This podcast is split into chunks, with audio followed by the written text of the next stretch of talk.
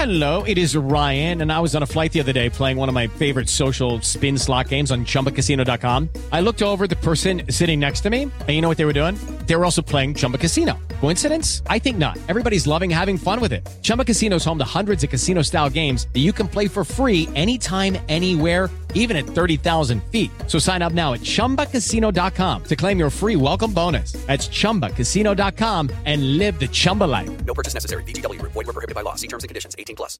With the Lucky Land slots, you can get lucky just about anywhere. This is your captain speaking. Uh, we've got clear runway and the weather's fine, but we're just going to circle up here a while and uh, get lucky. No, no, nothing like that. It's just these cash prizes add up quick. So I suggest you sit back, keep your tray table upright, and start getting lucky. Play for free at LuckyLandSlots.com. Are you feeling lucky? No purchase necessary. Void where prohibited by law. 18 plus terms and conditions apply. See website for details. It is Ryan here, and I have a question for you. What do you do when you win? Like, are you a fist pumper?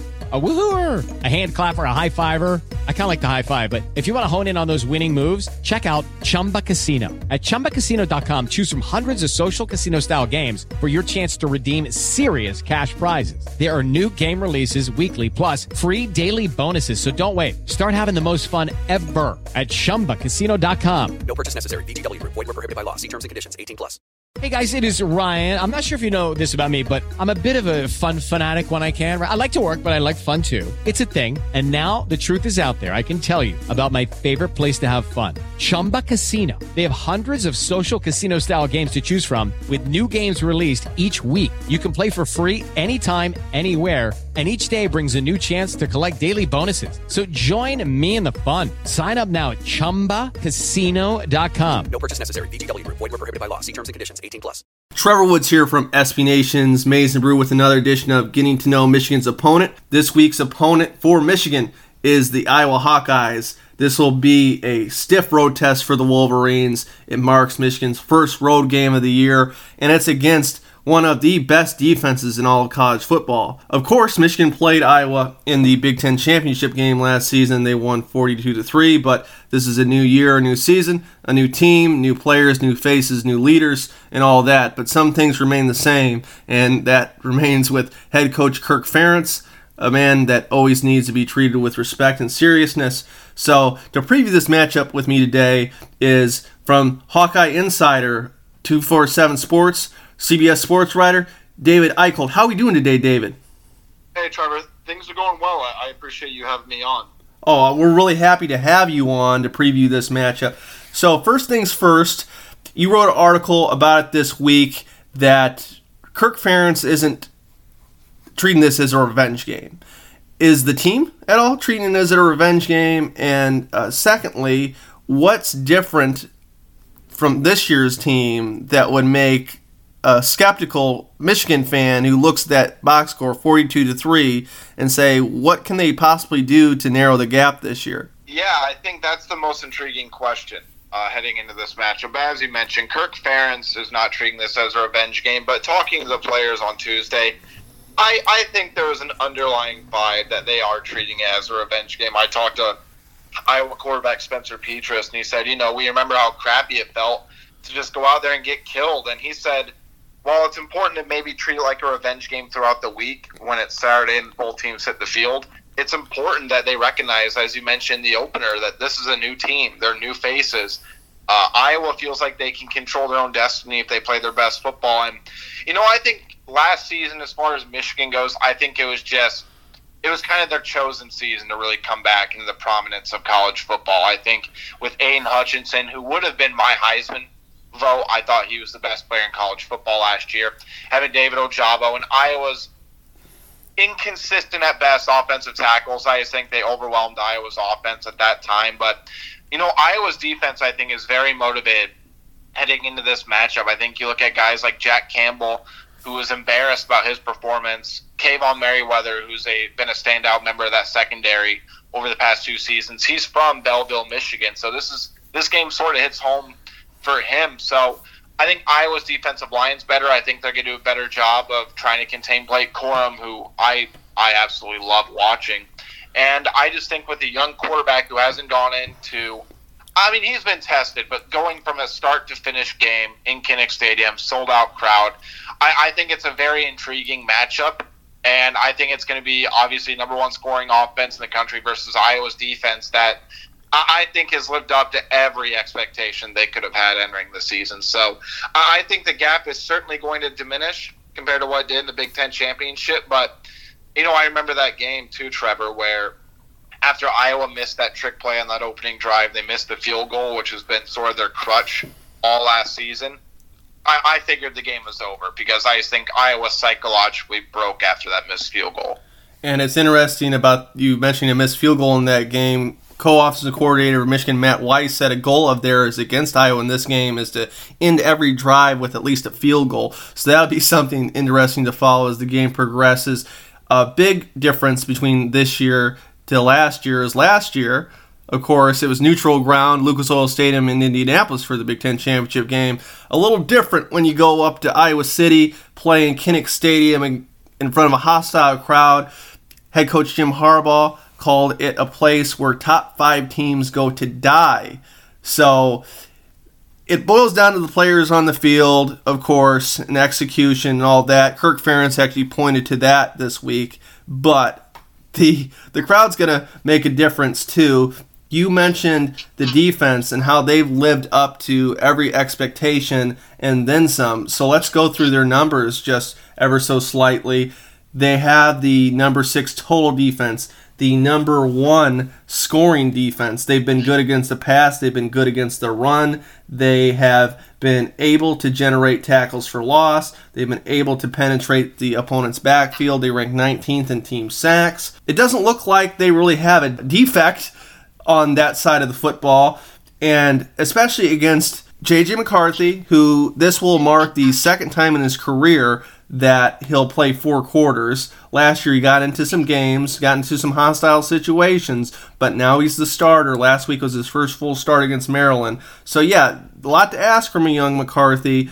Harbaugh said about the Iowa defense that when you're inaccurate with a throw, whether it's an overthrow, an underthrow, a tip ball, it's going to probably result in a turnover, and then you're going to be in for a rough one. So, could you kind of talk about the schematics of the Iowa defense? Because it boils down to personnel, right? Can they execute what's being asked of them schematically? And it sounds like Iowa has been able to do that. So, what should we expect from Iowa when J.J. McCarthy steps back to pass?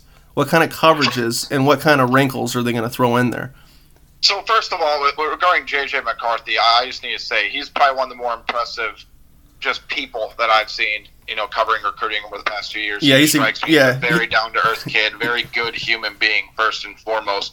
On top of being, I think, every that that five star quarterback that he is. I mean, so I, I just feel like I need to put that out there. I feel like that can get overshadowed from time to time. But you know what's interesting about this Iowa defensive line as opposed to last year? I think you know last year Iowa's defensive line really did not generate much pressure, but they were incredibly gap sound, and I think that's what really helped them, you know, stand out. And I think opposing quarterbacks oftentimes would just get impatient with their throws and try to force the play that wasn't there because Iowa's secondary was so good at just covering wide receivers for six, seven, even eight seconds. But this season, I think Iowa's defensive line has taken a big step forward. I mean, they have they had seven guys return this year that played over 200 snaps last year. I think Lucas Van Ness is going to be a national name, if not this year, next year. What he's been able to as Iowa's edge rusher. Iowa's got Aaron Graves, who's an All American, who's continuing to earn more and more snaps. So Iowa's generating more pressure on the quarterback. And for McCarthy to come into this environment, one of the big things I'll be looking at is when he's pressed up against that north end zone because Iowa re- re- renovated that north end zone a few years ago, and it's caused nothing but trouble for opposing quarterbacks.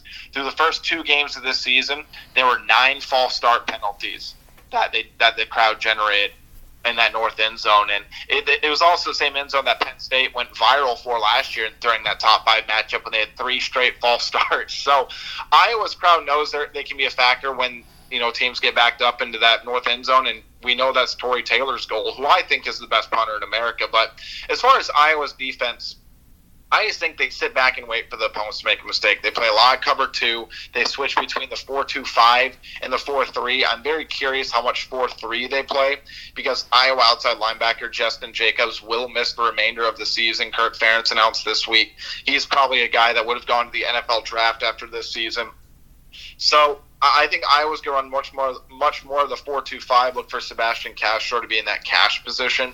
Look for Cooper DeJean to take over at that cornerback spot if Terry Roberts isn't fully healthy. And Cooper DeJean, I think, is going to be he's going to be in discussion with Big Ten Defensive Back of the Year. So I think Iowa's not going to throw a lot of blitzes at McCarthy because of his ability to move. I think Iowa's going to implement more of a quarterback spy, and I think they're going to sit back and cover two and just wait for McCarthy to maybe make a mistake. I mean, I, I remember watching the film from his performance against against Maryland, which I thought was pretty good for the most part. But the two fumbles during the one drive is probably you know makes Harbaugh's ears perk up a little bit. I think there were times where McCarthy held the ball for too long against Maryland, and you know those are the type of mistakes I think Iowa's just so good at capitalizing. I mean, since the start of the 2017 season, Iowa has 94 interceptions which is 14 more than the second most team, which I believe is Appalachian State and Alabama. So, like you said, this Iowa defense is very opportunistic, and with its lackluster offense, you know, I think the defense feels pressure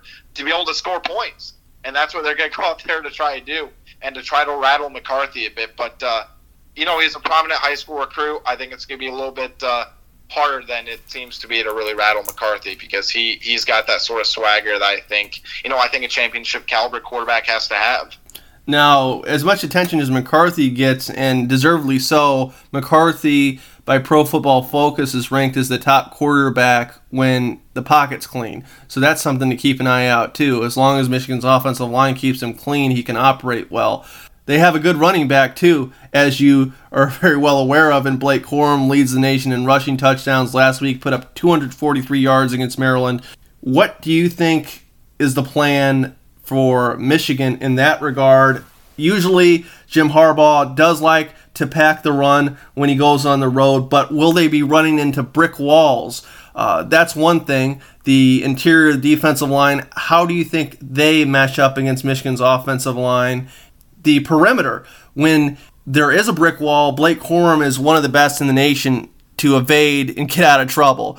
And he'll always bump to the outside if he has to without hesitation. So, what do you think about Iowa's run defense and specifically the skill set of Corum against it? You know, I think first of all, I know this is such an easy comparison, uh, but man, Corum reminds me of a stronger Darren Sproles. I mean, he really does. That lower body strength he has, I think, is incredible. I think he has such a great burst of speed. But keep in mind, Iowa, I believe, is one of two teams in the country that has not allowed a rushing touchdown yet this season. And I think a big thing for Iowa, like I mentioned last year, is they were incredibly gap sound. Yes, we saw what Corum did in the Big Ten championship. But there's one player that I think is going to make its personal mission to really try to slow down Blake Corum, it's going to be Jack Campbell. If you remember that Big Ten championship, Jack Campbell, who led the nation in tackles, very rarely makes a mistake, but he bit way too hard on that Corum 67-yard touchdown run because Campbell did not fill the gap quickly enough and in a timely manner. Corum just skated down the sideline despite being only 80% healthy, quote unquote he still made his mark in that game and on that touchdown. So I think Jack Campbell, that's going to be a play that really sticks in his mind, I think, heading into this matchup. And, you know, this isn't so much about what Michigan should do in the running game, because I do think Harbaugh is going to try to dominate time of possession against Iowa. Because, look, the biggest difference between the last two years of Iowa and the past teams is Iowa just does not have that consistency running the football, and Iowa's getting killed in time of possession. It's incredible that Iowa's defensive numbers are as high as they are simply because they're on the field all the time because Iowa cannot sustain drives. But I think this is an opportunity for Michigan to really utilize their athleticism. I think Riley Moss is a good athlete. I think Cooper DeJean is a very underrated athlete at corner spot. But if Michigan really can utilize that quick screen game with, and utilize some of their athleticism on the outside, I really think that can help open up things for Blake Corum. And Corum might be only five eight, but he hits those openings that the Michigan offensive line can do with a burst of speed. And if Iowa can't react quickly enough, it could be a problem. But this is a very stout Iowa run defense. I think Iowa takes a lot of pride in its running defense. They take a lot of pride in trying to limit explosive plays. And I believe the number one goal in this game is going to be to try to make J.J. McCarthy beat him through the air. I think Iowa's locking in on Blake Corum. I think that performance, as you mentioned last week, not reopened Iowa's eyes, but also just puts an extra emphasis on trying to stop him. And I think both defenses are going to have the same goal make the quarterback beat you through the air. Uh, so I think that's what Iowa's going to do. I don't think they're going to take a lot of risks defensively. I think they're going to do everything they can to put as much pressure on J.J. McCarthy to beat them because they do not want Blake Corum uh, to beat them. But as far as the offensive line, the defensive line, I think Michigan's the best offensive line Iowa's played thus far. It could be the best offensive line they play all year. Uh, obviously, Ohio State might have a say in that as well, but I'm very excited for the level of physicality that uh, both lines are going to experience. And the thing is, I think Michigan's going to try to wear down Iowa, but Iowa's conditioning, I think, is very, very good this year. I don't think we're far enough along in the season where they're going to be really beat up or really tired despite being on the field all the time. I mean, I really do see this as Iowa's going to try to slow down Blake Corum. They're going to try to make McCarthy beat him through the air, and I think this game's going to go all four quarters. You mentioned time of possession, and that is one area where because of Iowa's offense and their struggles, they're ranked really low. They're 105th in time of possession. So that makes what Iowa's been able to do on the defensive side of the ball even more impressive. The fact they've been on the field so much. So early on, the conditioning has definitely been grade A for the Iowa defense. But let's move to the offensive side of the ball because they have a say in whether the Hawkeyes win or lose. They can't turn the football over they, I would assume, uh, want to have that time possession go a little more in their favor, and that would reside with running the football. But could you give us a preview of the Iowa offense? Of course, there's some names that Michigan fans will remember, and Spencer Petras, the quarterback, Sam LaPorta, very good tight end. But what are the pros, you could say, the, the good things to Iowa's offense, and or I know is is it that is it is it that hard to find them? You know, I think it is, but it's very interesting when you talk about the Iowa offense, Trevor, because I don't think it's a talent issue. I mean, you look at Iowa in the recruiting rankings; they've been better year year over year for the past five years. Iowa's offensive line is riddled with former All Americans, uh, four star caliber guys. Caleb Johnson, who is Iowa's true freshman running back. I haven't seen an Iowa back have the size and speed that he has since maybe Marcus Coker back in 2010, or a name I think Michigan fans and Big Ten fans will remember, Shonn Greene, former Iowa running back, Doak Walker Award winner. Caleb Johnson, 6'2", about 215. He's built like an NFL back, just strength-wise. I mean, he looks like a third-year guy. I really see Iowa maybe utilizing him a little bit more. I think he's Iowa's biggest playmaker in the backfield uh, especially if he gets out in open space. I mean, guys can bounce off him. But I think Iowa's offensive line showed progress last week. And I think Iowa's offensive line, I don't know how quickly they're going to be able to turn it around this year, but they have such a bright future. I mean, Logan Jones taking over Tyler Linderbaum, that's impossible expectations, but there are a lot of parallels between the two of them and their journeys. Uh, Mason Richman, Connor Colby will be two big names in the future, and it's just so young. And uh, like you said, Sam LaPorta, I think if Sam LaPorta can clean up his drops, I still think that's a little bit of an issue.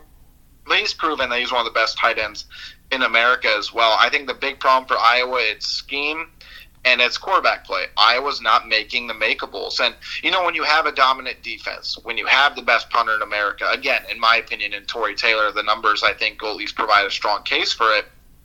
The offense doesn't need to be elite. They need to be able to take advantage of the opportunities that special teams and defenses are going to give them. And Iowa hasn't done that this year, and last year they did. And I think that's why Iowa ended up winning, you know, ten games last year. Is because they were opportunistic. So I think Arland Bruce, the four, uh, Arland Bruce is a, uh, is a good wide receiver. I think not having Keagan Johnson hurts them in the vertical game. Just he's been dealing with a couple of nagging injuries. But Iowa can do some things. I think if the, you know the offensive line continues to show signs of growth, if they continue what they showed in that second half against Rutgers, I mean Iowa opened up the second half with an eight-yard run, eight-yard run, and then a 21-yard run. That's exactly what Iowa wanted to see coming out of that break. Rutgers only allowed 97 rushing yards in three total games before Iowa went off for, I believe, 129. Again, Rutgers' level of competition wasn't great, but the numbers are the numbers as well. So there's definitely a lot more downside to this Iowa offense. Again, I don't think it's a talent issue. I think it's a scheme issue, and I think it's a combination of just Iowa's not making the makeables, and they have not been as opportunistic as they were last year. Is there any chance Petras plays a clean game on the turnover battle? You know, I think again that's a big question mark. I think over the last two games, he's made big strides compared to what he showed against the first two games. Which, you know, just to be quite blunt with you, I don't, I can't imagine how he couldn't have because really couldn't be worse than he was in the first two games.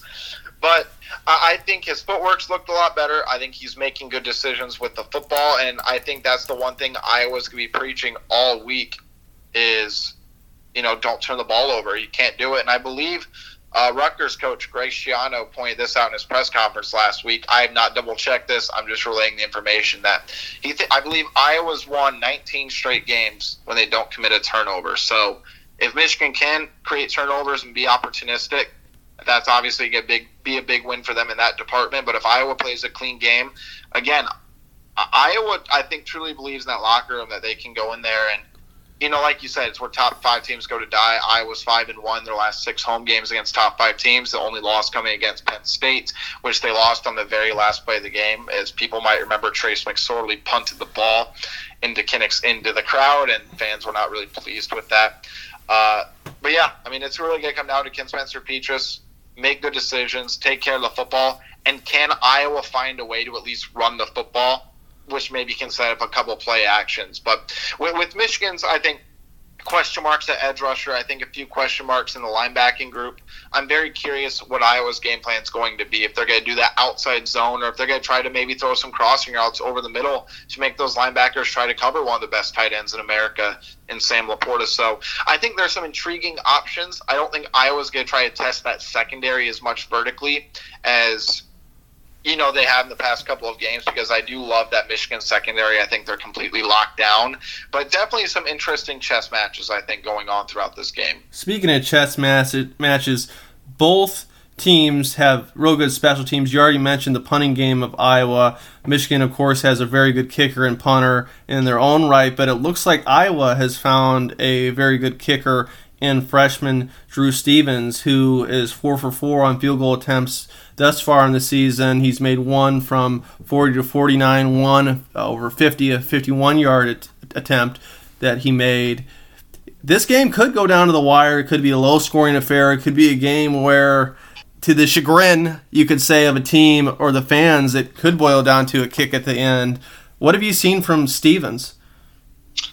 Yeah, I really do like Stevens. I mean, I think before the season he got to Iowa uh, for spring practice, but this is a kid that I think could be a Lou Groza Award finalist over the next couple of years. I mean, he just has such a powerful leg. That 50 plus yarder you mentioned that he made, it sounded different when it came off his foot, and I really think it could have been good from 58 to 59. And for a true freshman to have that sort of power, it really is incredible. So, LeVar Woods, I think, is one of the more underappreciated coordinators in America. I think he has flat out won Iowa games in the past, whether it be punt blocks, whether it be uh, punt return touchdowns, kick return touchdowns, great field goal kicking. And you think about Iowa, yes, their offense hasn't been great, their red zone offense hasn't been great, but over the past seven years, I mean, Iowa's had a ridiculous amount of kicker talent, from Miguel Recinos to Keith Duncan.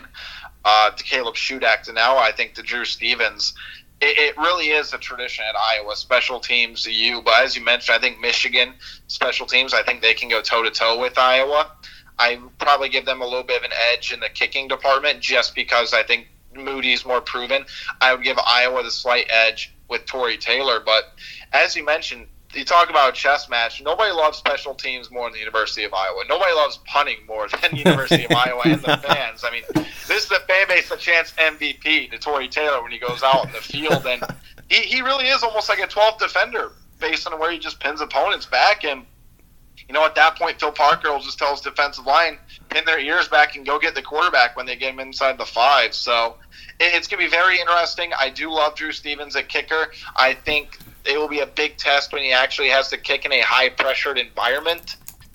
It can, you know, and you really can't simulate that. You just have to go live in the moment. So we haven't really seen that it factor.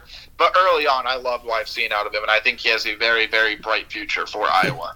yeah, I, I re- remember those shirts that uh, punters are people too. Well, apparently in Iowa, it's punters are rock stars. I guess it's just you can print the shirt now. but uh, last one for you. What are your ultimate predictions for this one? You know, before the season, I picked Iowa to beat Michigan. just given the history in Kinnick Stadium, given I think it was a revenge game for Iowa. This is a game where you know the day after that game they circled this game on the calendar. I love Iowa's defense. I love Iowa's special teams. I think Michigan's more talented across the board. I think they're they have more athleticism on the outside. I'm very curious how Harbaugh and company utilize that. I think Michigan's team has a ceiling is just as high as it was last year if they can put all the pieces together. I have Michigan winning a very close game. I just think that Iowa's offense hasn't proven it to me. I don't think they've proven it to anybody, quite frankly. Again, I don't think it's a talent issue. I think Michigan's more talented. I think Iowa has to play a near flawless game to really come out with a win. But I have Michigan winning 17 to 13. It could be 17 to 10. I think it's going to be a close game throughout the entire thing. I I don't see with this defense specifically. I just don't see Michigan blowing out Iowa. I have a lot of respect for this Michigan offense. I have a lot of respect for Iowa's defense, but I think Harbaugh has a great group. I think they're a Big Ten title contender behind Ohio State, or maybe up to par with Ohio State. Uh, but I do think Michigan goes in there, goes into Kinnick and escapes with a, you know what has come across to be a very rare top five team escaping Kinnick with a win. So 17-13, I'll say is my final prediction. That's a good prediction. And Kirk Ferentz said that this is kind of like an NFL playoff game to where every possession, every play matters. And I feel that. I feel that even how both teams and the coaches and players have, have spoke this week when speaking with the media. It's, it's, very serious. It definitely seems almost like a wild card divisional playoff game. And it kind of is because that's what college football is, right? You can't really lose too many games and expect to get to the promised land. So, David, great stuff. Expert excellent analysis. Could you please tell folks where they can find you on Twitter and read your stuff?